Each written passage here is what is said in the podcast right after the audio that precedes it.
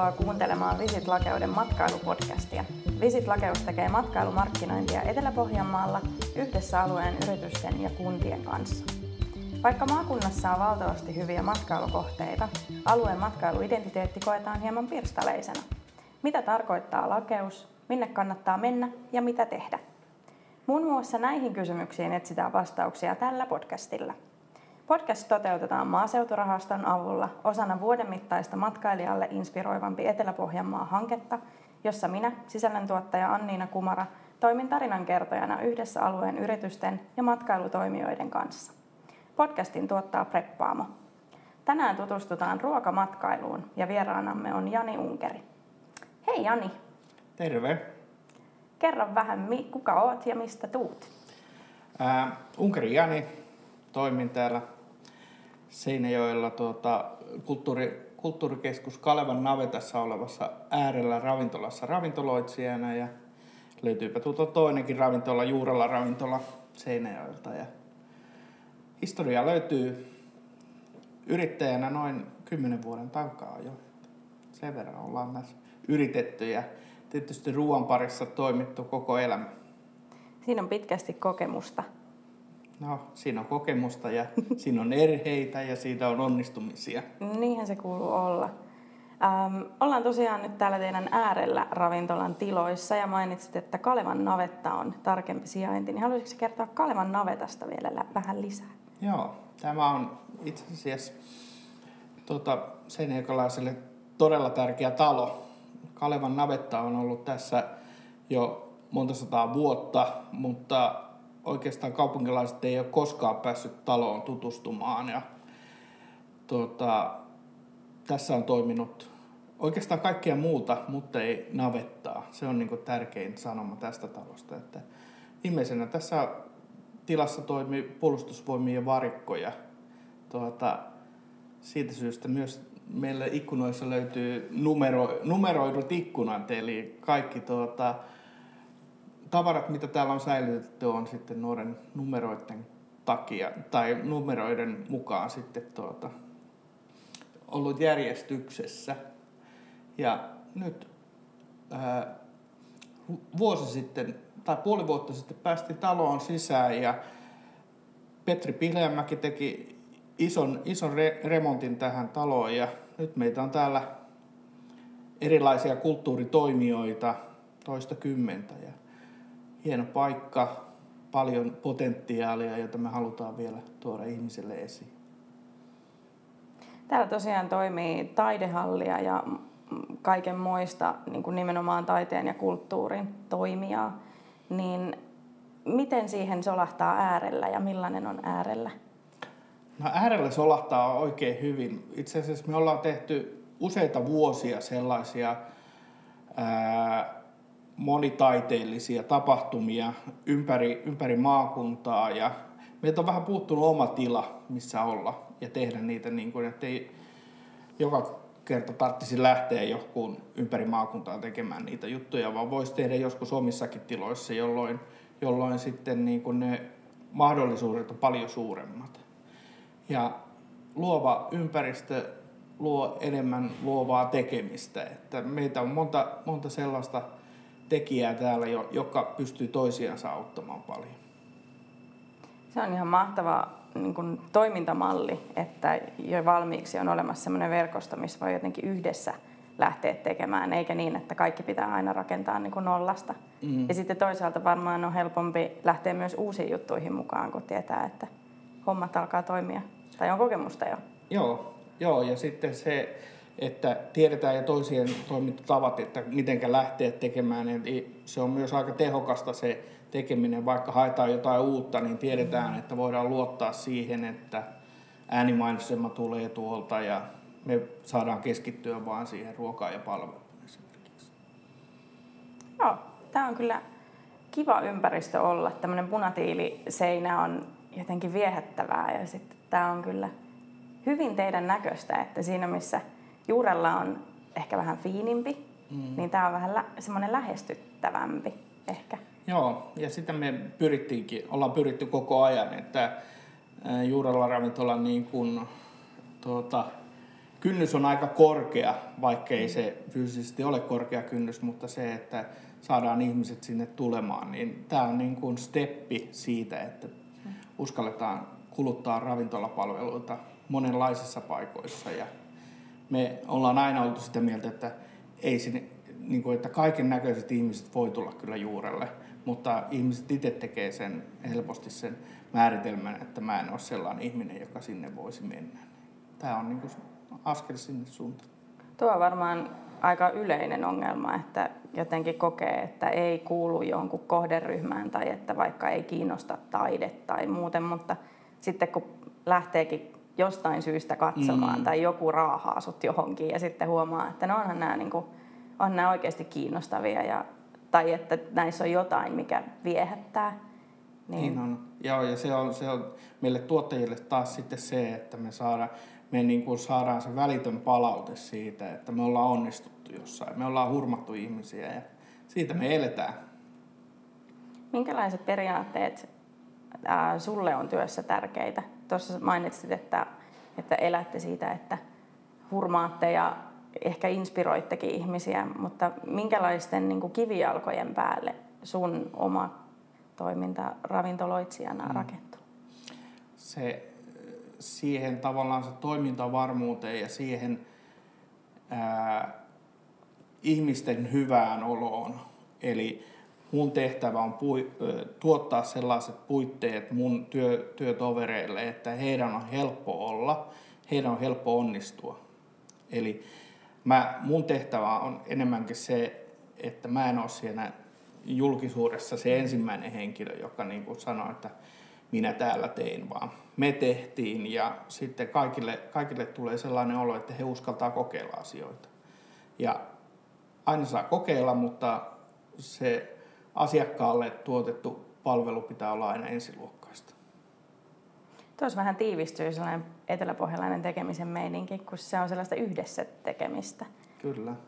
Se on jotenkin hienoa, että se tulee jostain tosi syvältä myös teidän toiminnassa, että ei tarvi yhden ihmisen patsastella. Joo. Niin. Mä luotan tiimityöhön todella paljon ja siihen, että, mm.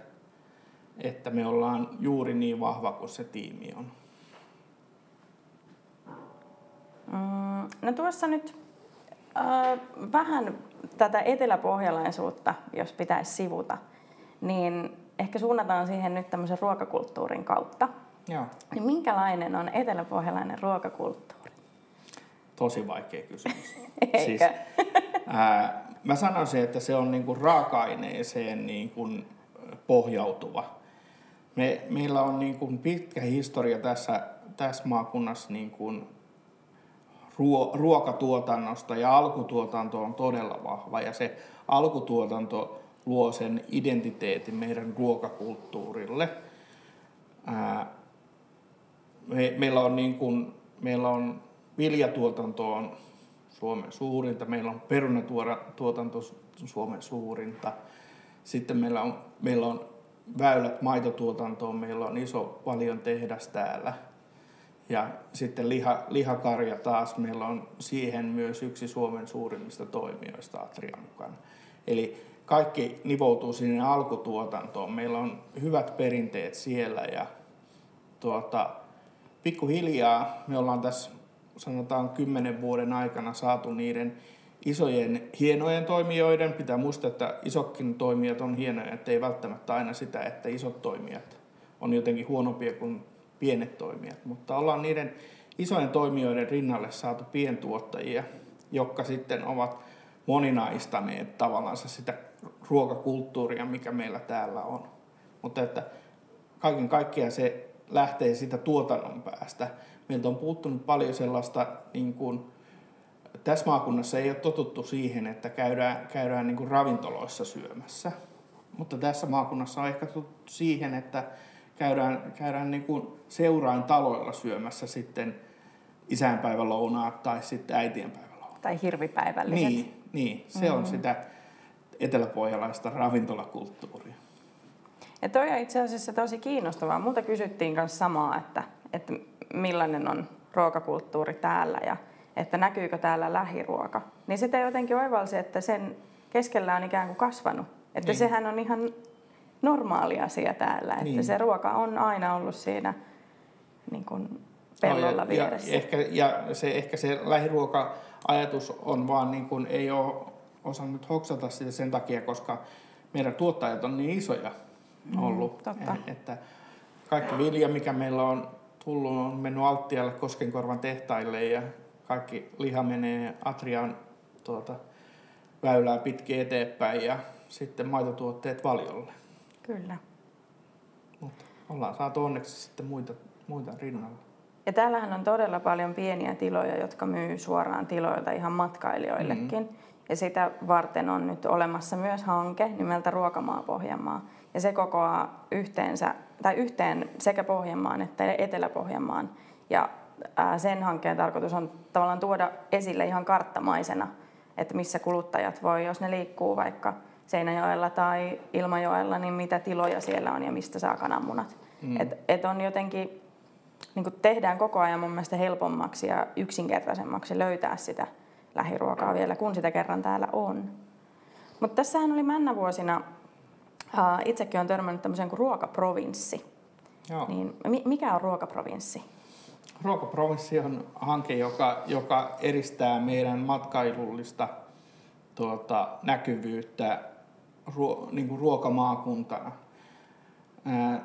Etelä-Pohjanmaa on suurin yksittäinen niin kuin maakunta, joka tuottaa ruokaa. Ainoa maakunta, joka pystyy itsensä lisäksi niin kuin ruokkimaan pääkaupunkiseudun, joka tarkoittaa sitä, että se alkutuotanto on vahvaa, niin kuin mä äsken kerroin. Ja ruokaprovinssi on siihen liittyen sitten tuota, niin, niin markkinointiväylä, jolla me halutaan tuoda tätä niin kuin koko kansan tietoisuuteen. Että meillä löytyy se alkutuotanto, sitten meillä löytyy ravintolapalvelut, mutta myös sitten tuota, löydetään niin kuin kehittämispalvelut, joka on sitten taas aivan eri maailma, mutta se on hyvin tuota, pitkälle arvostettua toimintaa tällä hetkellä Suomessa. Mm, vähän toiseen suuntaan kahvilakulttuuri Seinäjoella. Sitä ei ehkä ollut vielä muutama vuosi sitten, mutta mitä mieltä sä oot siitä nyt? No kyllä se on, sitä on vaikka kuinka paljon. Siis äh, on kasvanut. Tietysti siinä on muutamia yksittäisiä yrittäjiä on tullut lisää kaupunkiin, joka on tehnyt, kasvattanut sitä, mutta kilpailu tekee sen tilanteen, että muutkin herää. Mm-hmm. Niin, tuota, on, on tullut uusia paikkoja paljon ja erilaisia paikkoja. Mielestäni se erilaisuus on niin kuin se ää, meidän, niin kuin, millä meidät mitataan kahvilakulttuurissa, että meillä ei ole samannäköisiä kahviloita kolme, vaan meillä on, meillä on seitsemän erilaista kahvilaa, niin se tuottaa sen tuota, niin, kulttuurin tähän maakuntaan. Mm. Kun sä itse toimit ravintoloitsijana, niin tuleeko sun käytyä kaffilla?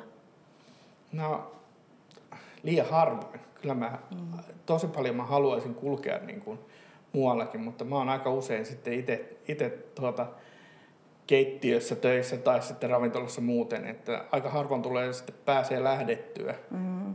Mutta ää, meillä on tavallaan muuten pidetään kyllä yhtä niin kahviloiden kuin sitten tuota, ravintoloiden suhteen, että kyllä me niin kuin toisemme hyvin tunnetaan ja yritetään toisiamme tukea.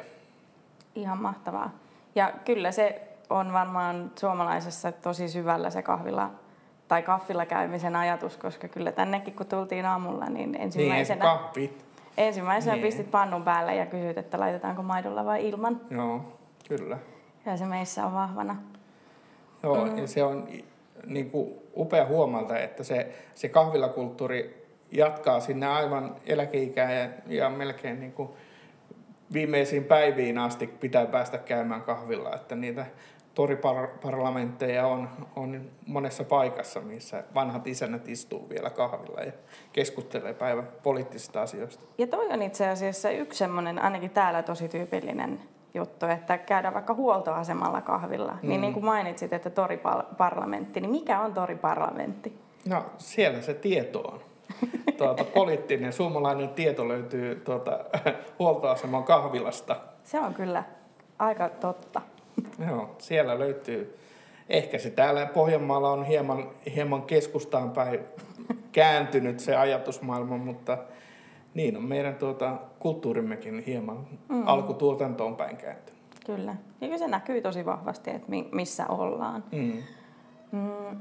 Miten sitten, jos tänne lähtee ruokamatkalle, ihan Etelä-Pohjanmaalle, ei tarvitse edes pysyä Seinäjoella, mutta minkälaisia paikkoja on, mihin täällä kannattaisi suunnata?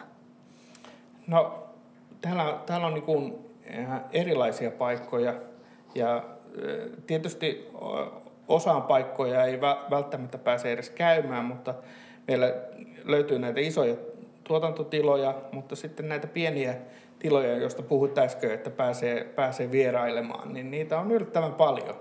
Että se on äh, tärkeintä, että löytää ne tilat. Että enemmän meidän pitää kiinnittää huomiota siihen, että ne tulee julki, että mihinkä tiloille pääsee käymään. Että alkutuotannossa mehutiloja löytyy Kauhajoelta ja siellä muutenkin Hypäjokilaakso, jossa on niin tyr, tyrniä paljon tarjolla ja se muutenkin se maisema siellä on tosi hieno, niin tällaisia tiloja löytyy paljon. Kyllä. Jos sä suosittelisit äärellän tai juurellan lisäksi ravintoloita tai kahviloita, niin mistä päin löytyisi sun suosikkeja, jos sä lähtisit itse ruokamatkalle EPn alueella? EPn alueella. No ensinnäkin mä haluaisin siihen jotain perinteistä. Mä haluaisin sen Koskenkorvan trahteerin ehdottomasti. Terveisiä Jaakolle. Ja tota, sitten mä haluaisin siihen grillin. Tuota, vaikka alavuudelta Harrin grilli. Mahtavaa. Ja ää, sitten mä haluaisin käydä syömässä keskisellä buffeepöydän. Ja tuota, yksi yksi t- tosi tärkeä paikka itse asiassa suomala, tai niin kuin, et, joka kuvastaa hyvin eteläpohjalaista ruokakulttuuria, on Härmän kuntokeskuksen tuota, sunnuntai-lounas. Se kerää ympäri maakuntaa väkeä, yli tuhansia ihmisiä tuota, joka sunnuntai. Tuota. Ihan valtava. Joo, ja se ikäpolvien niin kuin, skaala on suuri, että sie, siellä käy ne ää, iso iso äidit ja pienet natiaiset syömässä sitten sitä samaa pöytää. Ehkä tällainen. Siinä on hyvä. Ja siis itse asiassa ähm, ruokahan on matkalla usein se, mitä ei tule välttämättä niin ajatelleeksi, että se liittyy suoraan matkailuun. Mm. Että kaikkien on käytävä kuitenkin jossain syömässä. Ehkä jos mökille lähdetään, niin käydään siellä marketissa ja mm äh, ostetaan kaikki mukaan valmiiksi, mutta ehkä siinäkin voisi ajatella, jos tänne päin lähtee, että kiertäisi niitä tiloja ensin ja ostaisi sieltä ne lihat ja viinitkin niin, saa täällä tilalta, mm. niin onhan se aikamoinen vahvuus. Mm, sanoit tuossa aiemmin, että on ruokatapahtumia, niin nekin voi olla matkan kohteena. Niin minkälaisia, tai minkälaisissa tapahtumissa te olette ollut mukana? No, me ollaan pyritty olemaan melkein jokaisessa tapahtumassa, mitä tässä maakunnassa järjestetään jollain lailla mukana, mutta me ollaan tehty festivaaleja, sekä isoja että pieniä festivaaleja. Ää, ollaan järjestetty omia tapahtumia. Esimerkiksi meillä oli pari vuotta sitten, Suomi täytti sata vuotta, niin tuota, me tehtiin tällainen tapahtuma kuin Pöytäpellolla. Mentiin tuota, ää, yhden ison maitotilallisen pellolle tuota, eh, elokuisena mahtavana päivänä ja meillä oli noin sata henkeä pitkässä valko, valko, valkoliina katetussa pöydässä sitten ruokailemassa ja tällaisia tapahtumia. Toki ollaan sitten järjestetään, Seinäjän kaupunki, kaupungilla järjestetään myös sitten erilaisia niin kuin ruokafestivaaleja, niin totta kai niissä mukana ja mitä vaan tapahtumia järjestetään, missä ruokaa tarjotaan, niin aina se meitä kiinnostaa. Aina pitää vähän miettiä, että onko se kannattavaa vai ei. Aina se ei tarvi olla edes kannattavaa, jos se on kiinnostavaa. Tuo on tosi kiva näkökulma. Ja aina pitää kokeilla, niin. koska eihän sitä tiedä, jos ei lähde testaamaan. Mm, että. Kyllä. Menikö pellolla kaikki ihan niin kuin putkeen? Meni. Meni, se, meni sen jälkeen, kun keittiön paikka, keittiön paikka saatiin päätettyä. Keittiön paikka päätettiin sillä, että meidän auto jäi kiinni peltoon. Niin se, tuota, niin, niin, siihen tuli keittiö ja siitä sitten lähdettiin rakentamaan pöytää. No siinä ei tarvi enää kauheasti miettiä sitten, kun se on sillä parkissa. Joo, se oli siinä ja onneksi tuota, sen verran päivän aikana tuota, pelto kuivui, että me sitten päästiin sieltä myös pois, mutta tuota, ää, mahtavia tapahtumia tehdä ja sitten myös tällaisessa, kun pystyy ihmiset hurmaamaan ja huomaa, kuinka onnellisia ne on siitä, että tehdään jotain aivan totaalisen erilaisia juttuja. Mm. Niin ja varmasti tuossa se on ikimuistusta sekä niille, totta kai niille osallistujille, jotka sinne pöytään pääsee, mutta sitten myös ne tuottajat, jotka siinä on mukana. Mm. Että jos on aina tavallaan tuottanut ruokaa vaikka isoilla volyymeilla ja vienyt sitä isoihin jatkojalostustehtaisiin, niin sitten kun se yhtäkkiä tuleekin tuommoisessa tosi pienessä ja intiimissä konseptissa mm. esille, niin on se varmaan aika hieno. On. Ne, ne kyläläiset ja näkee, että nyt, nyt täällä on tämän yhden tilan ruoka, niin kuin lihaa tarjolla, että kyllä se onkin hyvää. Mm. Miksei me ennemmin ole ymmärretty hakea sitä. Niin, se avaa ajatuksia uuteen. Mm. Ja, ja siis eihän mikään ei muutu heti. Ei, että... niin, ei. Että meillä on ollut Juurella ravintolassa niin kuin kantavana voimana se tarinan kertominen siitä ruoan alkuperästä niin kuin alusta asti. Ja me ollaan sitä nyt kymmenen vuotta tuota, kerrottu sitä tarinaa ja nyt koko ajan ne ihmiset enemmän ja enemmän löytää niitä tiloja ja hakevat sieltä sitten itse sitä ruokaa myös. Mahtavaa, että sen saa jotenkin se verkostonkin mm. rakentumaan sitten siihen, että se asiakas pääsee myös suoraan sinne tuottajalle halutessaan ja mm. voi koittaa tehdä kotona samanlaista. Kyllä. Kysytäänkö teiltä paljon reseptejä? Kysytään. Ja no siis meillä, meillä on noin 5000 reseptiä olemassa. Eli tuota, ää, kaikkia me pyst... mikä kirjasto? Joo, se, mä kerran mennäsin, meillä on siis Excel-taulukko, mikä ollaan tehty, ja meinasin kerran vahingossa koko, koko työ, työpöydän tai työkirjan sitten tulosta, niin sitten sieltä lävähti, että 5000 sivua on tulossa tavaraa, että haluatko nyt oikeasti tulostaa, niin siitä pääsin laskemaan, että no näin paljon niitä on. No tulostitko? En, en. Mutta kyllä me yksi kirja ollaan tehty, että se, se on kuitenkin. Ja sitten kyllä me ollaan tehty myös asiakkaille reseptejä sellaisia, että me ollaan aikoinamme myös jaettu niitä, sitten saa, saavat mukaan tiettyjä juurella leivän reseptejä ynnä muita. Että. Teidän leipä on kyllä todella hyvää. Joo, ja se on mukava itse tehdä leipää, että se, on, se on sellaista enemmänkin henkistä, henkistä tekemistä kuin fyysistä tekemistä, että siinä sielu lepää, kun sitä taikinaa tuota, työstää eteenpäin. Jos leivän tekeminen on selkeä suosikki, mutta mikäs muu voisi olla semmoinen, missä sä oot eniten omimmilla keittiössä? Ää, musiikin valinnassa yleensä. Oho, tämä on kova. Jos tuota, nyt näin marraskuiseen maanantaisin pitäisi valita soundtrack, niin mikä, minkälaista siellä lähtisi soimaan? Yleensä se lähtee, mulla on nyt ollut sellainen 60-luvun pallaadit tuota, niin, niin listalla, mutta tuossa korona-ajan aika, kun meillä oli, oli, oli pitkään, niin kun, tietysti henkisestikin oli vaikeita, ja tehtiin niin kuin pienellä porukalla, meitä oli kolme oikeastaan enää töissä, että omistajat ja yksi harjoittelija. Niin me kuunneltiin joka päivä Matti ja Teppoa. Ja tuota, se harjoittelija kyllä tietää sen kolmen kuukauden jälkeen, että missä vaiheessa Matti ja Tepon soittolistalta tulee mikin kappaleen. No niin, että tutuksi tuli. Mm, ja hän no, varmaan muistaa sitten myös tulevaisuudessa, jos Matti mm, ja Teppoa soi, niin mm, muistaa tämän ajan.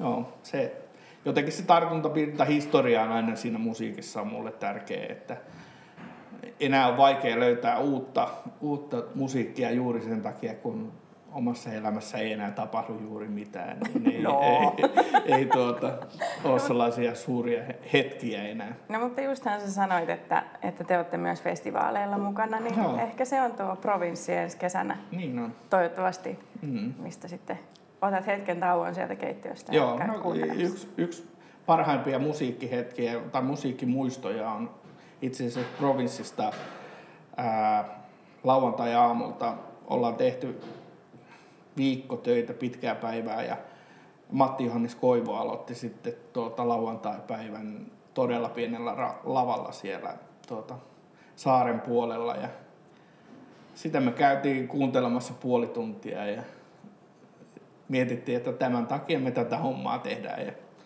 sitten jatkettiin vielä se lauantai loppuun ja sunnuntaikin vielä jatkettiin sitten siivot. No niin. Pienet asiat merkitsee aika paljon.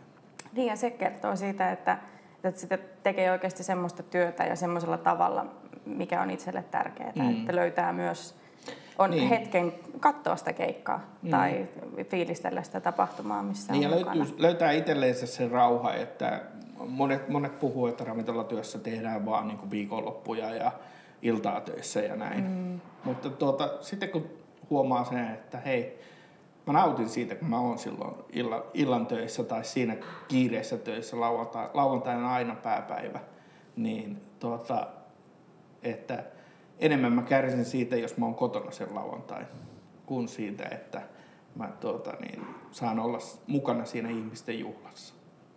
Tuo on mahtava ajatusmaailma. Mm. Mainitsit tuossa aiemmin Koskenkorvan Jaakon. Joo. Ja hirveän hyvänä sattumanahan tässä on se, että seuraavassa podcast-jaksossa on Jaakko vieraana.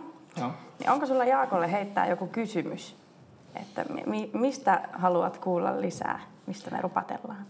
No, mä haluan oikeastaan kuulla siitä, että Koskenkorvan Trahterilla on pitkät perinteet eteläpohjalaisen ruokakulttuurin niin kuin luojana ja siellä myös tarinallisuus on ollut tosi tärkeä. Mutta siellä on myös sukupolven vaihdos tapahtunut tässä muutamia vuosia sitten ja oikeastaan Jaakolta haluaisin kuulla, että menikö sukupolven vaihdos hyvin ja tuota, kuluiko viinaa? no, jos siellä trahteerilla ollaan, niin sitä lienee kuluvan, mutta mm. otetaan tähän Jaakon oma vastaus. Kiitos Jani. Kiitos. Kiva, kun olit meidän vieraana tässä Joo. meidän podcastissa. Tämä Aika oli menee myös... nopeasti. Kyllä, tämä oli myös ensimmäinen podcast, mikä tehtiin. Mahtavaa tehdä tämä yhdessä.